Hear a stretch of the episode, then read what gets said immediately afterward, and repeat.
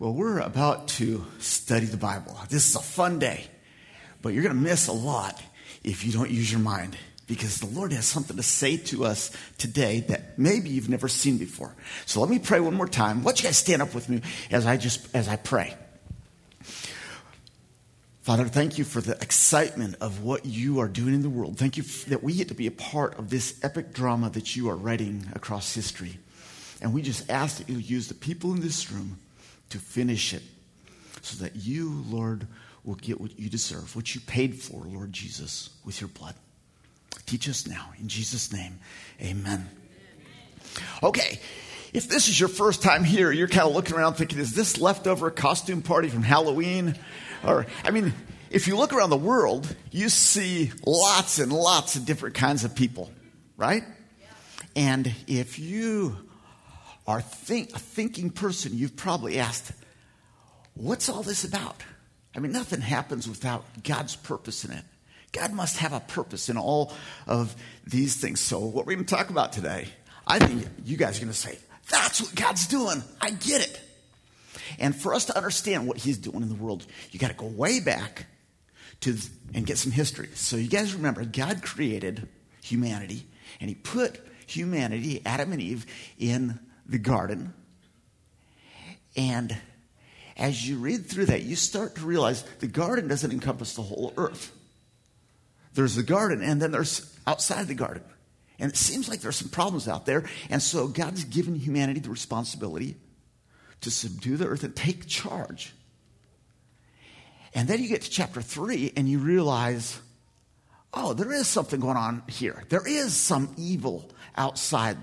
In fact, that evil has come into the garden, and that evil, the devil, succeeds in convincing Adam and Eve, humanity at that time, to rebel against God and go their own way. And the result of that is not only does the devil somehow get some kind of authority or right to this planet, but Adam and Eve, humanity, loses its place in the garden. And humanity goes from bad to worse, if you guys don't notice. And so by the time you get to chapter 11 of Genesis, humanity realizes, man, we're messed up. And we got to do something or we're going to destroy ourselves. So they kind of huddle together and say, we're going to, we're going to do something about this problem. So let's read about it. In Genesis 11 4, they said, Come, let us build ourselves a city with a tower that reaches to the heavens, so that, underline that, so that, so that we may make a name for ourselves and not be scattered over the face of the earth. You see what their motivation is? Their motivation is strength and security through unity. You guys see that? Verse 5 But the Lord came down to see the city and the tower that the men were building.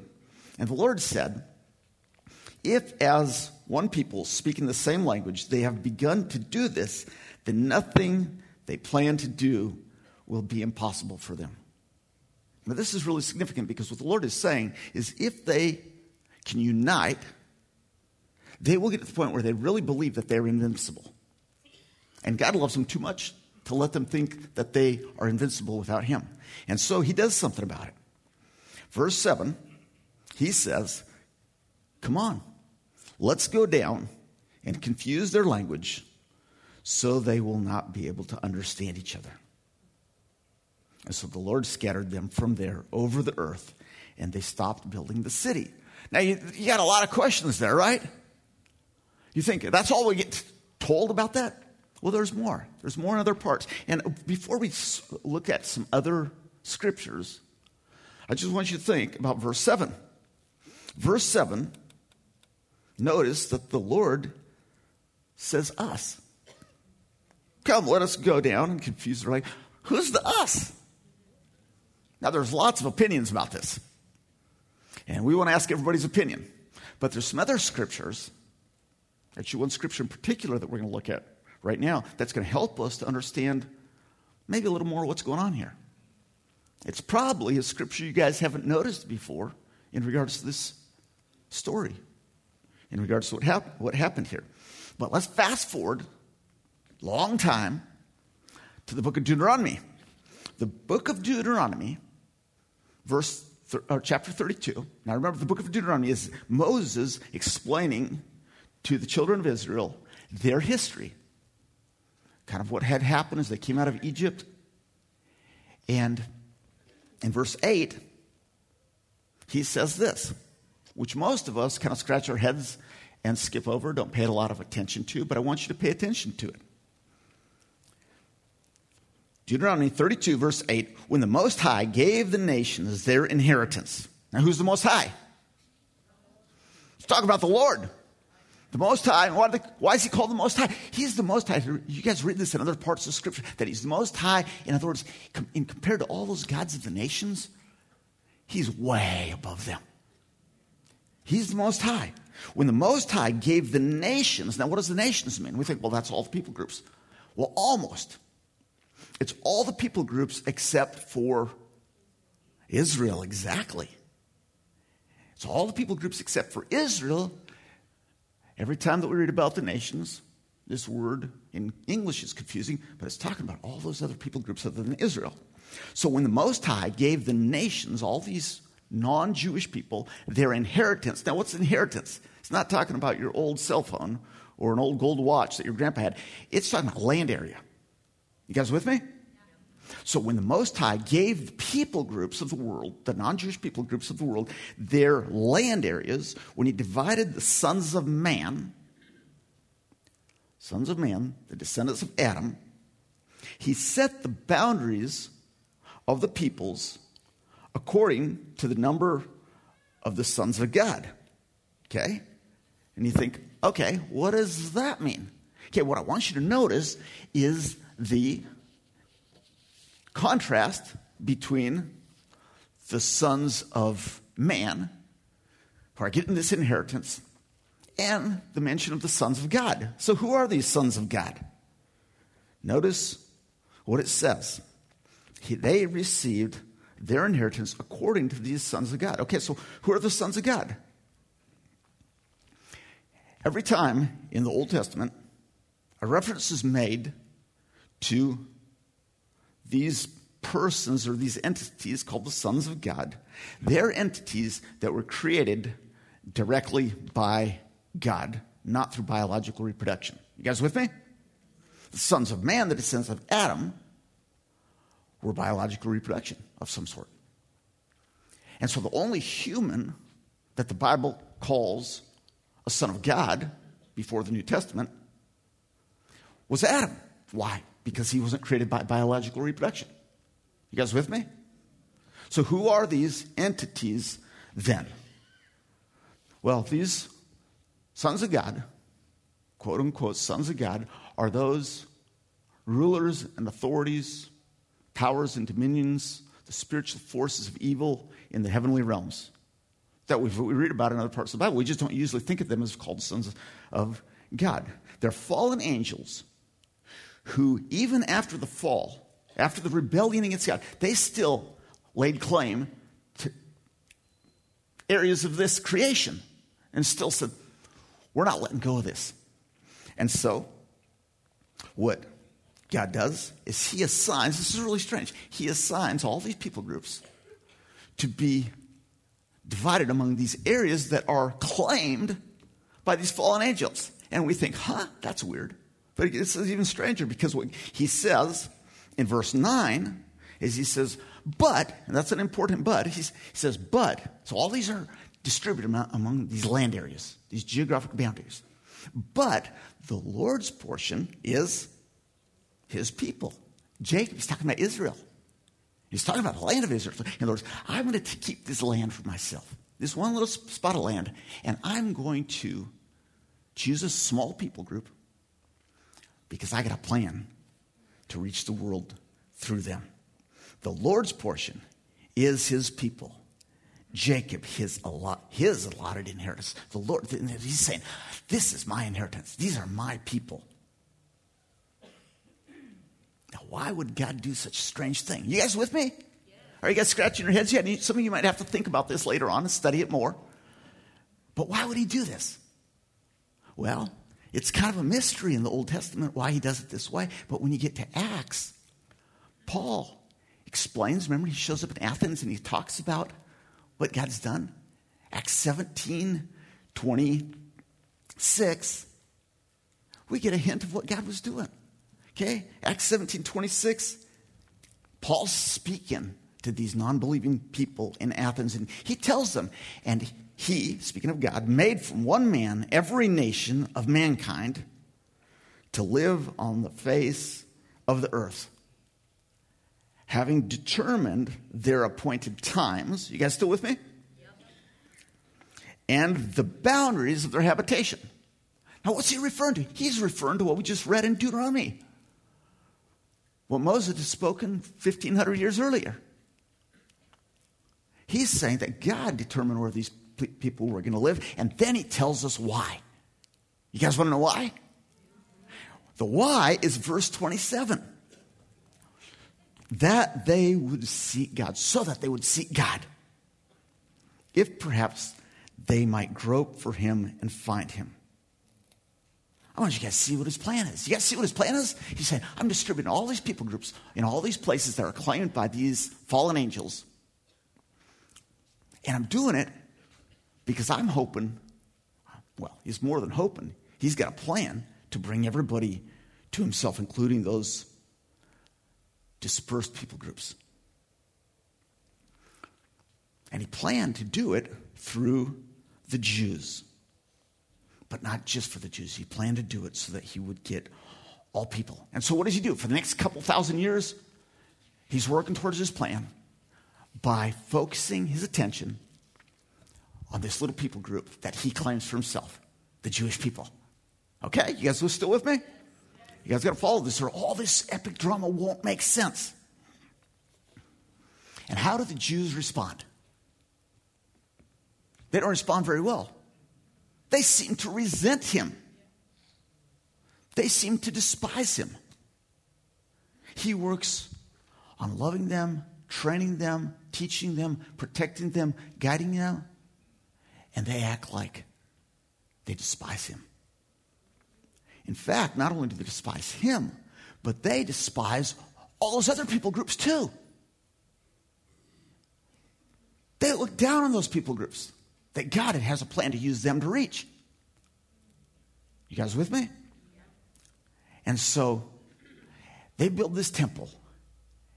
And on the outside of the temple, they put a wall on the outside of the temple, the far outskirts of the temple, and says, if you, all you people groups want to come and worship our God, you can do it. But you guys got to do it from out in the parking lot. You stay out there. In fact, if you don't obey that rule, we're going to kill you. There, there were signs posted around the temple in this dividing wall, in this barrier that warned people who would try to come in who were not Jewish. In fact, let's, we've got a, uh, one of those signs that's been dug up from archaeology. Let's, there's the sign. Can somebody read that for us? Okay, let me tell you what the sign said. this is not the only one. There were lots of signs posted. This is what the signs said Foreigners must not enter inside the dividing wall. Stay out. No trespassing or into the forecourt around the sanctuary. Whoever is caught will have himself to blame for his ensuing death. Understand? You come into, you come into here without being a Jew, you are dead meat. So, where does that put you and me? Unless you're Jewish, we're on the outside of that.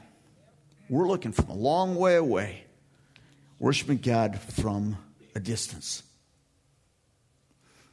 Now, was that God's plan? God had a plan that was way bigger than that. He tells us about it in Ephesians 1 9. Circle this scripture in your Bible. Ephesians 1 9, got it up here. And he made known to us. So Paul's writing to the church in Ephesus, and he God made known to us the mystery of his will. Why is it called a mystery? Because nobody understood what God was doing. It was a hidden plan of God. And he made known to us the mystery of his will according to his good pleasure. He wanted to do this. And the plan was what was he going to do? Well, let's look at verse 10. Let's look at verse 10. The second part of verse 10, this is what it says to bring all things in heaven and on earth together in unity under Christ. Can you put that up there? Verse 10. Let me say it again. To bring all things in heaven and earth together under one head Jesus. What's the plan again? What's the ultimate goal of God? It's to bring unity between all the people groups on this planet and, all, and heaven and earth and whatever else there is to bring unity under King Jesus. That's what he's going for. So then, how does he do it? Well, you flip a few a page later, and he tells us about it in Ephesians 2:11. And this is what he says to people like you and me. Therefore, remember, Paul's right, and he's like, don't forget, guys, you who are Gentiles naturally, there might be one or two Jews in here, but probably all of us are, are Gentiles naturally. Remember that you, the Gentiles in the flesh, were Gentiles in the flesh. Look in verse 12. Skip down to verse 12. Remember that you were, at that time, separate from Christ. We're standing out there in the parking lot looking from a long way away. We were excluded from the commonwealth of Israel and strangers to the covenants of promise, having no hope. We had no hope, guys. And without God in the world. But now, verse 13, but now, in Christ Jesus, you who were formerly far off, way out there on the other side of the wall, not able to get in unless without putting your life on the line, you who were formerly far off have been brought near by the blood of Christ. For he is our peace. Who made both groups, speaking of the both groups, he's talking about the Jews and the Gentiles. These people who before had this dividing wall between them, who made both groups into one and broke down. Do you guys see this? And broke down the barrier of the dividing wall. The barrier was obliterated by Jesus' death broke down the barrier of the dividing wall by abolishing in his flesh the enmity. Let's skip down to verse 17. And he came and preached peace to those of you who are far away. And he preached peace to those of us who are near. He's talking about the, you Gentiles. He preached peace to you. He preached peace to the Jews. For through him, we both, we all, have access to one Spirit, by one Spirit, to the Father. So then, where does that put us now? So then, you are no longer strangers and aliens, but you are fellow citizens with the saints, with Jews, and are of God's household. You guys get this? That's where we are. Okay, so, so think about this now. Therefore, there is no more division between Jews and Gentiles, no more division between rich and poor, no more division between black and white, no more division between slave and free, no more division between male and female, no more division between Mexican or Filipino or Bulgarian or Japanese, because we are one in Christ.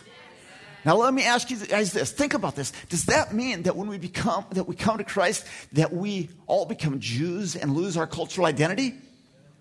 No way. We don't lose our cultural identity when we come to Christ any more than we lose our personal identity. The way that we talk, our accents, our culture, it is magnified in a way that glorifies Jesus when we come to Him, but it is not erased. But when it comes to position, or privilege, then none of those distinctions, none of that diversity matters anymore.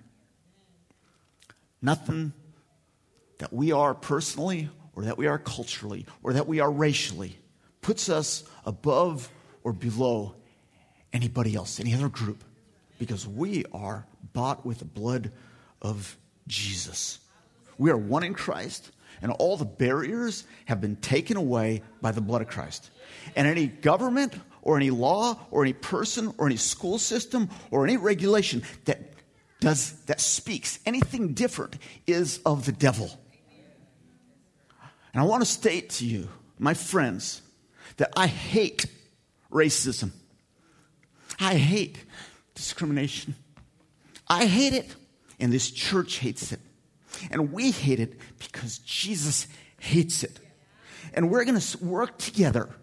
We're going to work together to bring unity in the body of Christ and to eliminate racism and celebrate Jesus forever in a thousand different languages, 10,000 different languages, and in 10,000 different cultures. And the question is here's the question we, Will you join us? Will you join us in that?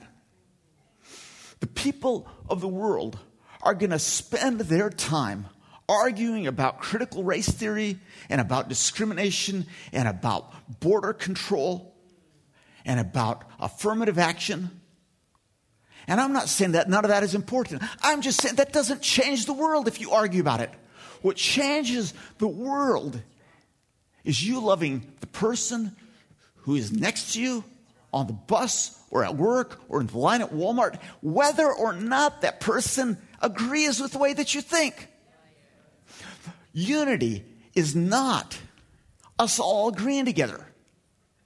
I mean, you guys can't even get your wife and your kids to agree on what kind of pizza topping to get. How do you expect the people in this land who don't know the author of unity to get along? They won't and they can't. What unity is, is where you say, they don't agree with me, but I love them anyway. That's what some of you need to do with what I'm saying right now, maybe. You don't have to agree. In fact, Grace Community Church is filled with diversity in how people think. You don't have to think like everybody else to love them. So, the way that we change the world, my friends, is we love the people around us, whether we agree with them or not. Will you do that with us? Will you do it? What we're celebrating today is not a museum of culture. It's not simply a taste of ethnic food. What we're celebrating today is the unity of all ethnicities, all languages, all people groups who are brothers and sisters because they share a common bloodline, and that is the blood of Jesus. That's what we're celebrating. Let's celebrate that today. Let's celebrate it tomorrow. Let's celebrate it for eternity. And let's do that here at Grace today. Let's do it on our homes. Let's do it on our streets. Let's do it on our schools. Let's do it across this city. Let's do it across this nation. And after this service, let's do it in the parking lot across the way. You guys are invited to be a part of that. We're going to celebrate over there. After one more song, we sing international style.